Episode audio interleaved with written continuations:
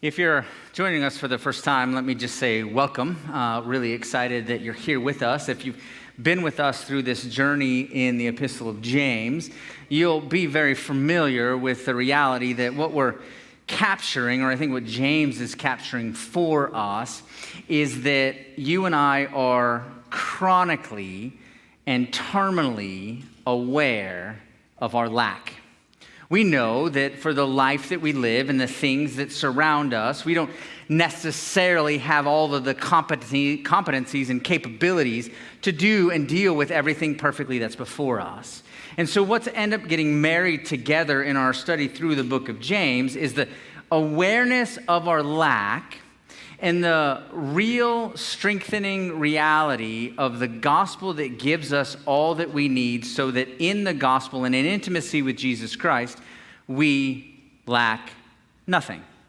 And we are firmly committed to that reality that the sense in which our intimacy with Jesus Christ, his supernatural strength and power, his ability to do what needs to be done inside of our hearts to bring us aware of the areas that he's changing, and at the same time, be the source of which that change occurs becomes critical for us to realize that what's so foundational for us as followers of Christ is that the mission of Jesus is to seek and save the lost, to rescue sin sick sinners, and in so doing, those who have been saved and rescued are infinitely and abundantly aware that there is a daily need of rescue because the flesh is alive and well inside of us. We know that. We're aware of that reality. James did, uh, James, Jim did a great job preaching on James last week. And again, talking about the importance of understanding what it means to be married with this idea of living out our faith and how how the gospel, how intimacy with Jesus Christ, awareness of our sin, the sufficiency of Jesus' death on the cross, his resurrection, has united us with him in such a way that as we're connected with Jesus Christ, Christ is always changing us and propelling us to be about that which bears supernatural fruit.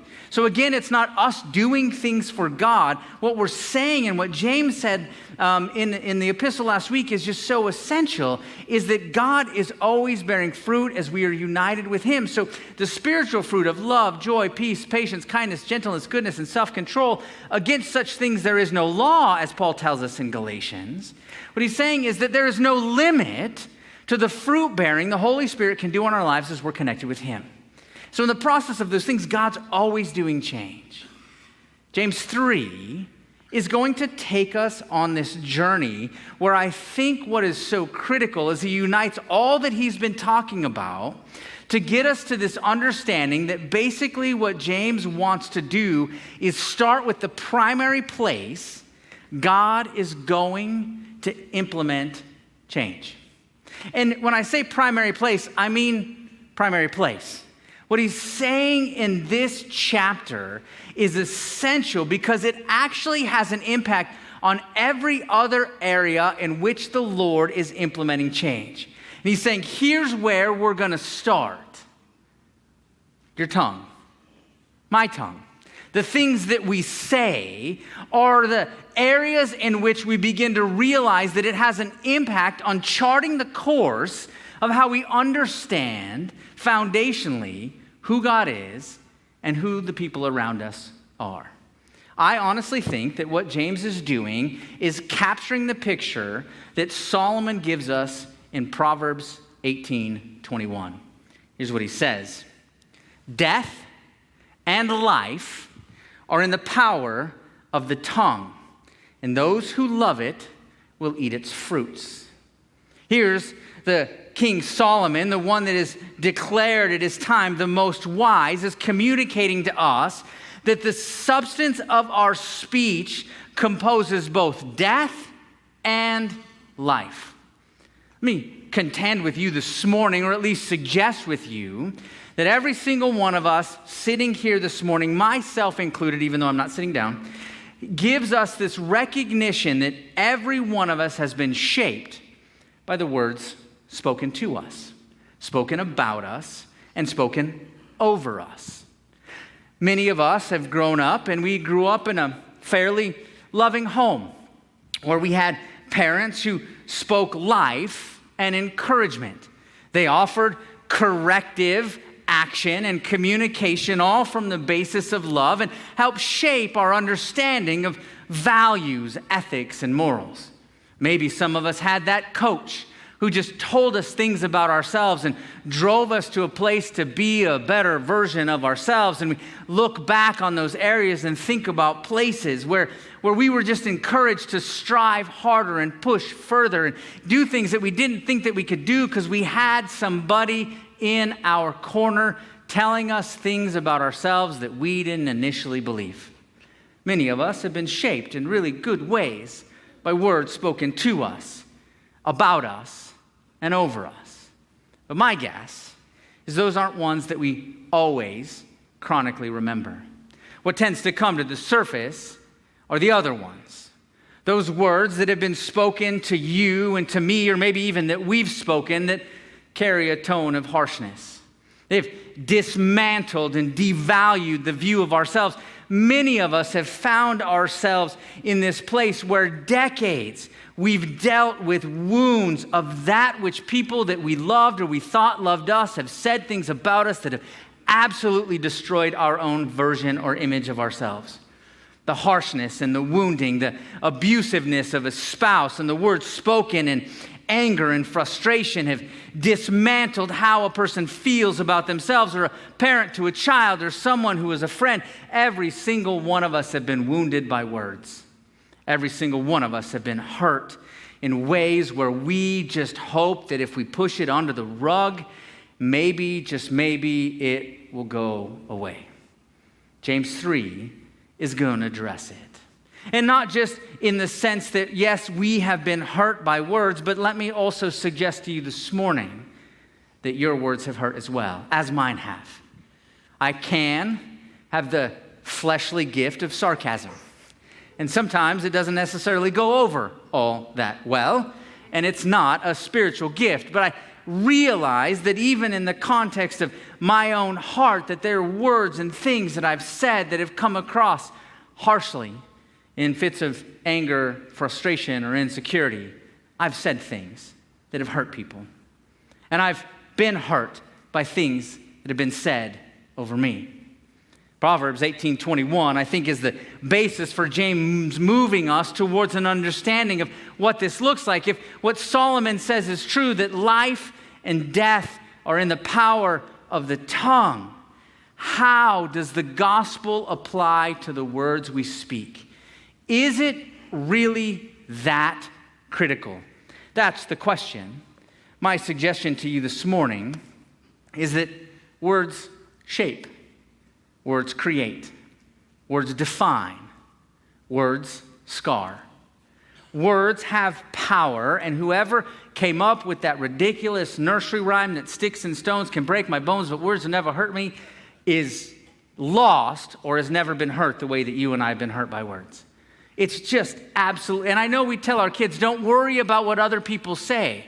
But we live in a digital age where it's not necessarily just the words of our mouth, but what ends up happening, it's the posts on Facebook, it's the tweets on Twitter, it's the TikToks, it's all of those things where things are being said and people are getting a version of how they're being viewed, and the dismantling, discouraging, destructive, scorching nature of words has dismantled so many in the younger generation as to their value.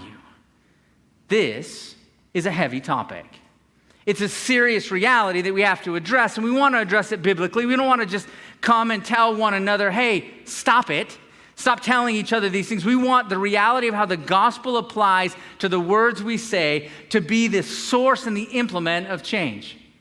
We suggest to you this morning that James gives us six illustrations in three categories as to how important and primary allowing the truth of God's word to get control of our tongue is. He says it's like a bit in a horse's mouth, it's like a rudder on a ship, it's like a spark that starts a fire, it's like a poisonous reptile that brings death, it's like a fountain. It's like a fig tree or a grapevine. I think what he's doing is allowing and accessing the entry point of how our words matter because what I think he's ultimately getting at is the words we say reflect our hearts. Let me read James chapter 3, and we're going to go through the whole chapter, but I want to read the first 12 verses for us this morning because I think it sets the primary cadence and rhythm of how we deal with the reality of the fact that words have wounded us and that we've used words that have wounded others. There's a taking and an inventory, if you will, of the things that are going on inside of our hearts.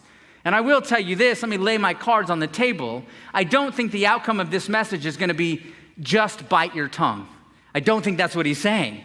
Because what we don't say doesn't mean that our heart doesn't actually believe the things that we're not saying.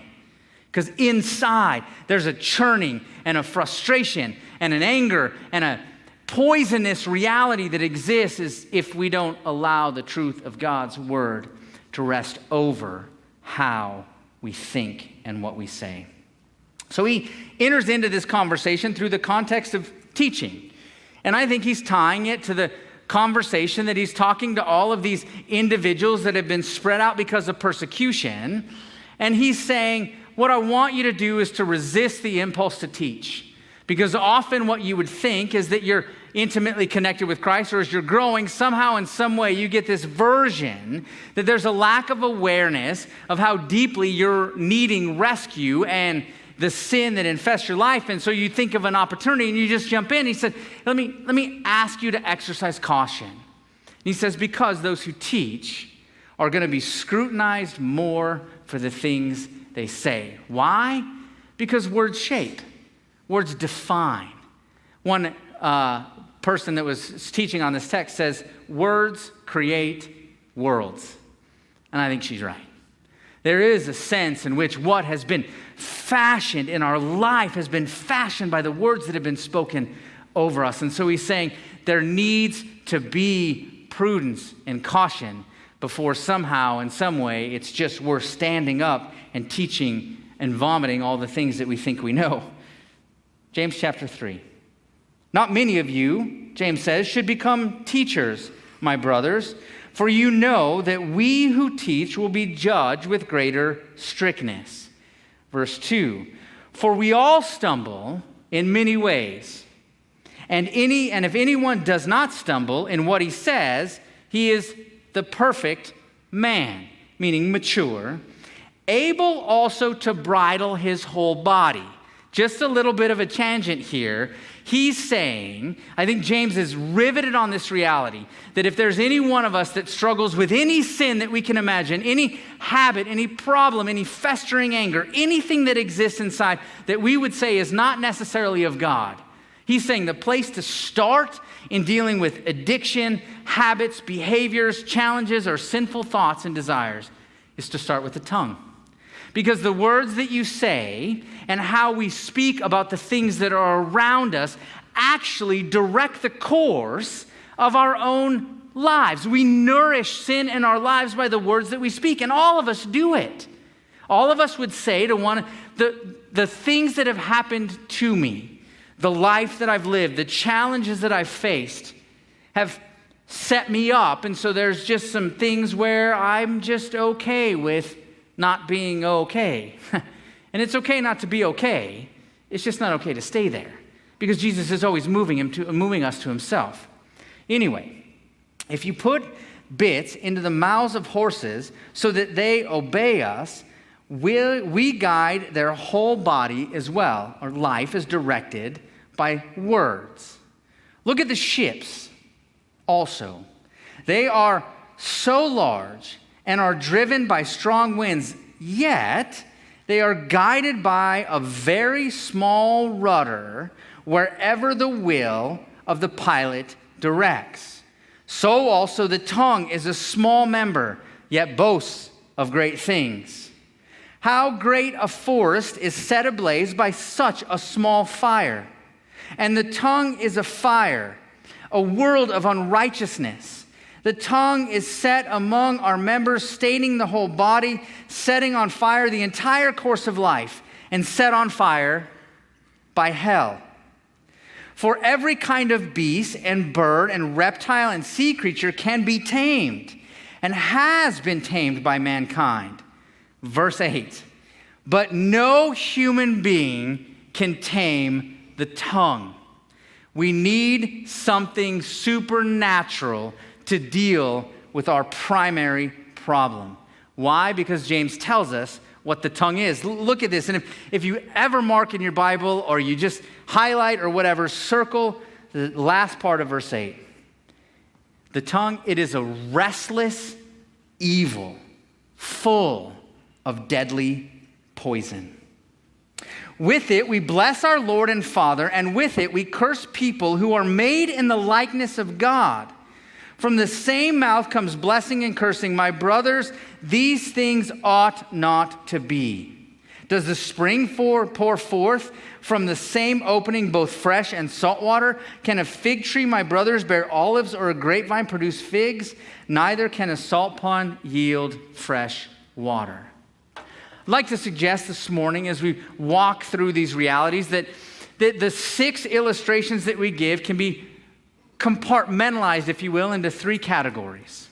And the three categories are that words shape, they direct where we go. And a lot of times, if not often, a tongue or words that are redeemed by the truth of the word itself and the reality of God's word direct us against contrary forces that are putting us against or are pushing against us in, our own walks with the Lord. That part of what we want to do is realize that if it's true in Proverbs 18:21 that life and death are power of the tongue, then obviously we would say, well, I want life, right? I mean, I want to be a source of life. But in the process of those things, what we realize is that the Word of God itself, the Word made flesh, is that which directs the words that you and I speak. The gospel becomes the rhythm of a tongue that is redeemed and used by God to communicate the power of the truth of who Christ is. Words matter, words shape, words define, words create worlds. So I think what he's getting at in the first section of James chapter 3 is that the mouth speaks what the heart believes. See, it, it doesn't just come from us saying words. The words we say are actually generated from things that are going on inside. Jackie Hill Perry says it this way Words say what the heart hides. Uh-uh. That's a little bit too surgical if I really want to think on it. Like, that's a tactical arrow into my heart because I can realize that I can bite my tongue and I can still have a view of people that is, doesn't view them as image bearers of God. I can, I can cast into uh, dismantling or devaluing individuals that have been valued and created by the God of the universe who saw fit, Psalm 139, that they've been placed and God knew them before they were in their mother's womb, that they have initially dignity and value because they are image bearers of God. And the words that I can speak over the decisions they make and the life they live can dismantle devalue and create a sense of opposition that limits my ability to communicate the truth of the gospel to them. I want them to change so they look like me rather than have them be changed by the power of the gospel. The heart, the, the mouth speaks what the heart hides. That what James is really dealing with is that governing thing inside of us. This is the seat of our emotions that begin to direct how we say and what we think and what we do. We have spoken words that have wounded, and we have been spoken to by words that have wounded us. Some of us have carried the pain of words spoken about us or spoken to us for decades. I'd like to tell you a quick story of a lady that I knew in Vermont. I'll keep her name to myself, but her and her husband came in because they were having just terrible marriage problems. They had two kids, two girls that were uh, kind of on the cusp of becoming teenagers, but their, their marriage was just absolutely 100% at odds. They couldn't get over so many of the things that had been spoken to one another. And as we walked through some counseling, one of the things that came out was that there was a situation that had happened that really wasn't about them. They were driving home one night, and they actually had three children, and they were in a horrific car accident. They had lost their youngest. The grief had taken over their lives, and the hurt and the weight of those moments just continued to fracture and they began to grow apart. They went to a pastor 20 years before they ever met me. And in the process, they said, You know, Pastor, can you help us understand what happened and what God is doing? And the words they memorized and had written on their hearts uh, for decades. You lost your kid because of your sin. They were d- devastated destroyed for two decades, their marriage fracturing, all because someone decided to make an assessment about the trauma that they were experiencing and the destructive grief that was taking over their lives and made it about something that they had done that had, if they hadn't done, then this wouldn't have happened. And, and the word does not hold up in that. The, the Bible does not tell us those things. The Bible is clear that the punishment for sin has been dealt with by Jesus on the cross. And this is not how God works, but their grief and their inability to wrestle with how God was working in a very traumatic and difficult situation made them turn their attention away from God and onto one another. Well, if there's sin, then it's got to be my spouse's. They screwed up. They were driving too fast. It's their fault. Or it's her fault because she was yelling at me on the side of the, uh, in the passenger side and telling me what to, and, and it's this implosion of frustration that had existed inside of their heart that just began to dismantle their marriage. And it worked. Their marriage didn't make it. Just chronically, consistently deciding that they didn't want to do this anymore. Why? Because words create worlds. They create a framework from which we understand how we live, they direct our life. So, what James is getting at is there are a couple of options. Either the words we speak or the words that have been spoken over us that have wounded us and impaled us and assaulted us in so many ways either define us or, John 1 1 defines us the Word made flesh and dwelt among us. We have two options for words. The words around us, the words we speak to one another, can certainly create worlds, or the truth of God's Word, the incarnate Christ, the Word made flesh, can define us and also define how we speak about the dignity of others. This matters because words shape, words define, words devalue. Words create worlds. Let me suggest to you as he moves on in the second illustration, he uses two a fire and a poisonous reptile. It's as though he begins to gain momentum. And here's what he says He says, A small spark can start a blaze. We all know that to be true.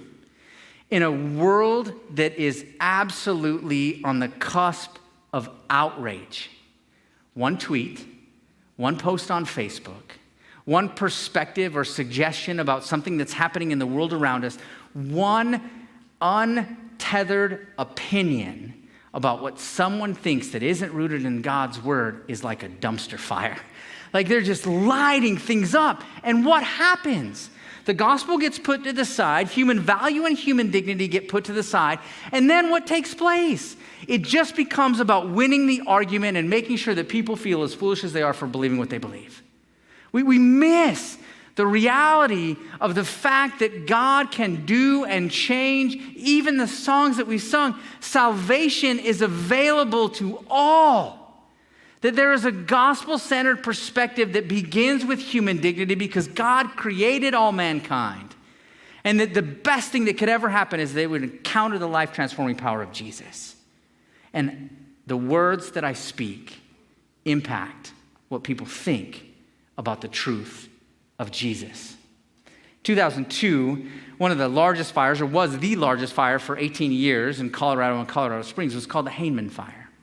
There's a lady who worked for the Forestry Service named Terry Barton. And it was found out after uh, hundreds and thousands of acres had been scorched by this fire that she was the culprit. And so she was asked, Why did you start this fire? Now, the suggestion was she started it because she wanted to be the hero that put it out. But that wasn't her story.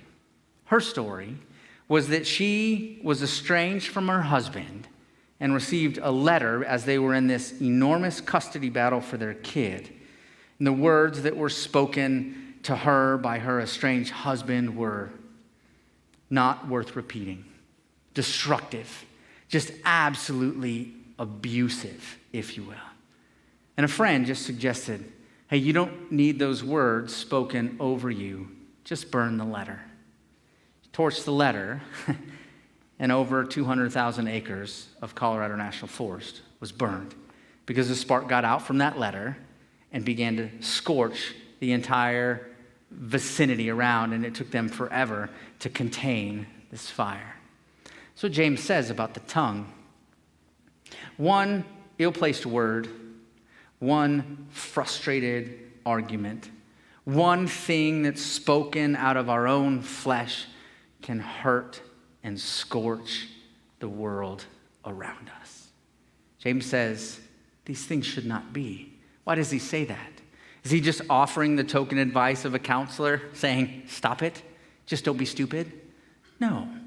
He's saying that as the truth of Jesus and his redemptive power that has control and authority over our speech begins to direct us to be the place where life is communicated because of John 1 1. The word made flesh, because Jesus is inviting sin sick, broken people to himself, and that we want to be that which communicates life. I think what he's saying in this text, as he uses the illustration of the fire, is that the very evil we see is ignited by the words we speak. There is many of us, myself included, that have added to the fire more than we've put it out.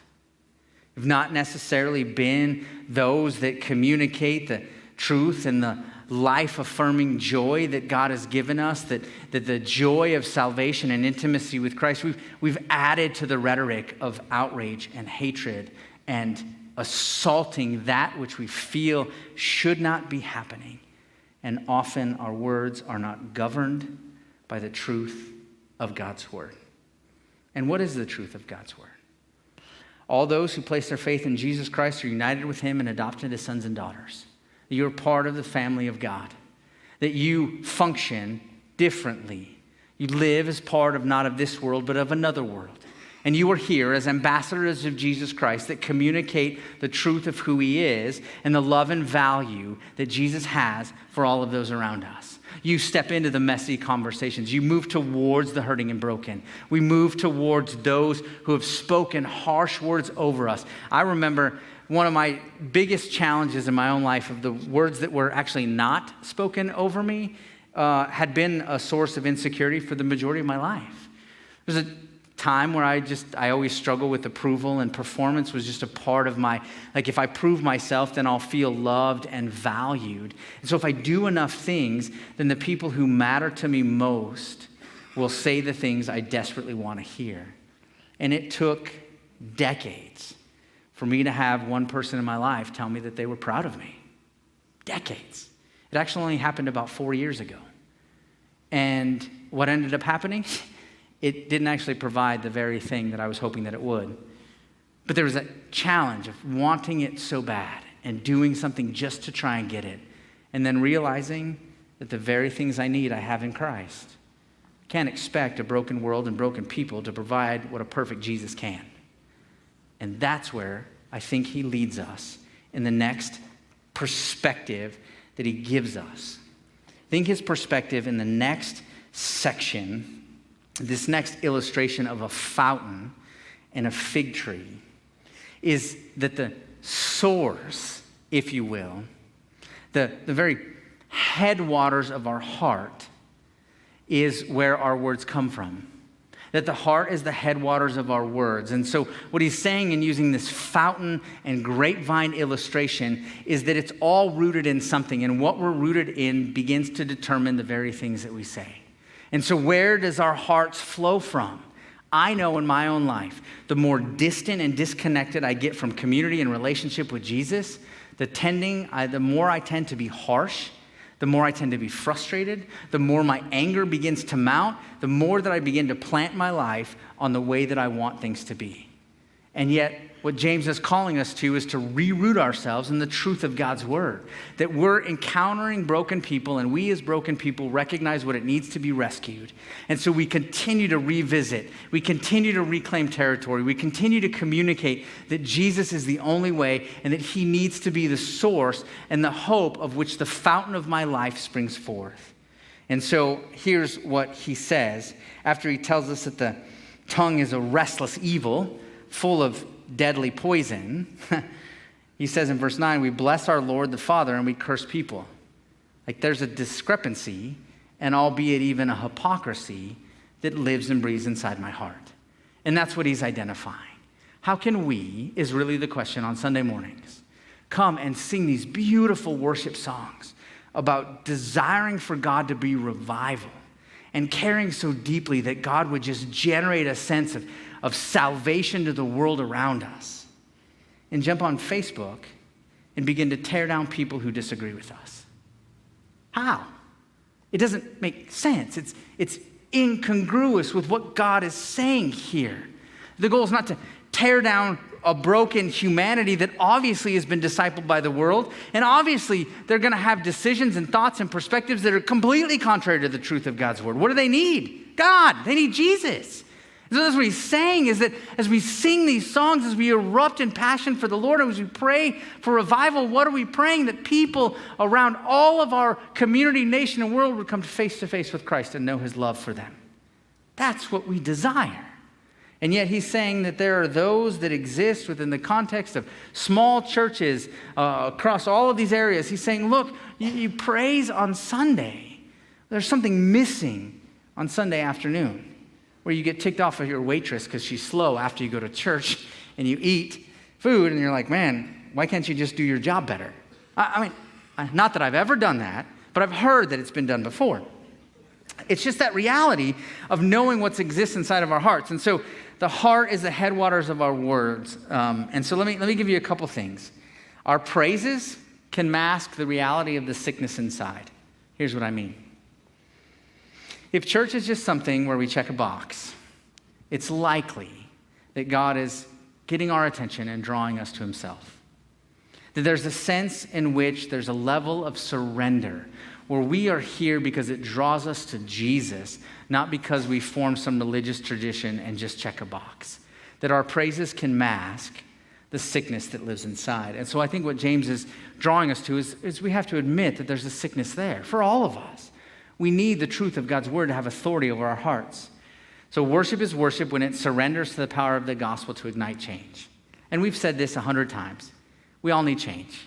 There's not one of us. This, this goal of James chapter 3 is not to make us this place where we are making you feel guilty about how much you've hurt people with your words. The goal is to say, as we think about what James 3 is leading us towards, is that there's a, a growth and that the change that's occurring is shifting the rudder of our life to direct us to the life giving, life affirming truth of what Jesus tells us he is. I want to finish with this. He finishes up in verses 13 through 18. And, and I know I'm running out of time, but I think this is critical. Here's what he says Who is wise and understanding among you? And again, the question is do you think you know best where you need change? the answer is no, right? We're going to choose the easiest places of change. He's saying, Well, who's wise among you? By his conduct, let him show his works in the meekness, humility of wisdom. But if you have bitter jealousy and selfish ambition in your hearts, do not boast and be false to the truth. This is not the wisdom that comes down from above, but is earthly, unspiritual, and demonic. Again, he's already said that the word, that the, the devil, hell itself, operates our tongue when we're not under the authority of God's word. For where jealousy and selfish ambition exist, there will be disorder and every type of vile practice. Verse 17. But the wisdom from above is first pure, then peaceable, gentle, open to reason, full of mercy and good fruits, impartial and sincere. And a harvest of righteousness is sown in peace by those who make peace. I'm a CSI guy. I love those crime shows. You go in the lab and they figure out all of these details where they have fingerprints and evidence and DNA, and, and they, they solve every crime in an hour, which is fantastic. Uh, maybe we should hire them to be a part of our police department, right? And then solve every crime within an hour. Uh, but, but they do all of these things, and what they're doing on these CSI shows is they're obtaining evidence of things that have already happened. I think that's where James is leading this last portion of this text. He's saying that evidence is left by the type of wisdom exercised. Wisdom is left by the type of wisdom exercised. What he's saying is look, if you just look at the either life giving things that are bearing fruit or that which is just the absolute scorched earth, uh, destructive, what's left in its wake kind of thing, then you can easily, quickly pinpoint where the wisdom is coming from. If there's discord, jealousy, or envy, those things aren't coming from God. They're coming from hell itself. But if there's peace and gentleness and a sense of life that's being left in the wake of the wisdom that is exercised, then it's evidence of what? You got really great, good Christians in your church. No, it's that you have people that are fixated and focused on the reality that Christ is the author of peace and the source of all joy. There's evidence that's left behind based on the wisdom that we are intaking. So let me ask what wisdom are we intaking? Like, what wisdom are you ingesting? Fox News? CNN? MSNBC? I don't know. What's the wisdom that you're internalizing? We have this conversation with our kids all the time garbage in, garbage out. It's true. The things that we allow to feed our hearts and minds begin to be that which direct how we live. Based on the wisdom that you exercise, it depends. We understand the wisdom that we exercise based on what's left in its wake. There's evidence of godly wisdom, and that wisdom is not envy and jealousy. I'll finish with this. Don Henley. Anybody know Don Henley? Singer of the Eagles? Man, finally. Like there's a couple people that are my age, all your younger generation. If you've never listened to the Eagles, you're living in sin. Uh, but hey, come on, man, Don Henley's great. But he wrote a song called Dirty Laundry, and, and here's the chorus. And this is what he says, and I think it just captures the reality of how fixated we are with the things around us. Dirty little secrets, he says dirty little lies. We've got our dirty little fingers in everybody's pies. We love to cut down to size. We love dirty laundry. See, I think that that's where the flesh begins to churn, is that often the reason why we struggle so much to enter into the mess of other people's lives is that if we're not careful, it can be quickly internalized that we feel like we've got it figured out and they don't. When in reality, the only thing we have figured out is that we are in deep need of Jesus. And that our goal is not to be in everybody's pies with figuring out their dirty laundry so we feel like our dirty laundry is cleaner than theirs. It's to say very unashamedly Jesus saves all of our dirty laundry for his glory and draws us to himself. That's why we want result. We want people to know Jesus.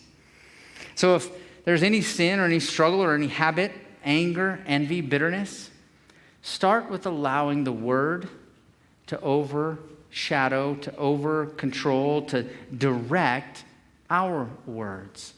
Put the bit of God's word, John 1 1, in our mouth and allow it to shape how we see those things around us. And when there's a discrepancy about what God's word says and what we think or what we do, let me just give you this final suggestion trust God's word. Yours isn't awesome, neither is mine. We don't have this figured out. But God has given us His book and an intimacy with Him so that we can understand the truth of who He's called us to be. Dirty little secrets, dirty little lies. We got our dirty little fingers in everybody's pies. We love to cut down to size. We love dirty little laundry. I'll suggest to you this morning that even though our flesh might love dirty little laundry, Jesus loves you. And that's the love that shapes his word spoken over us about who we are determines our identity. You are adopted sons and daughters of God. You have been assaulted and hurt by words spoken over you for decades. I believe that Jesus wants to help move some freedom in that this morning. That you are not what broken people have said about you, you are what Christ has said about you. And that matters. Let's pray.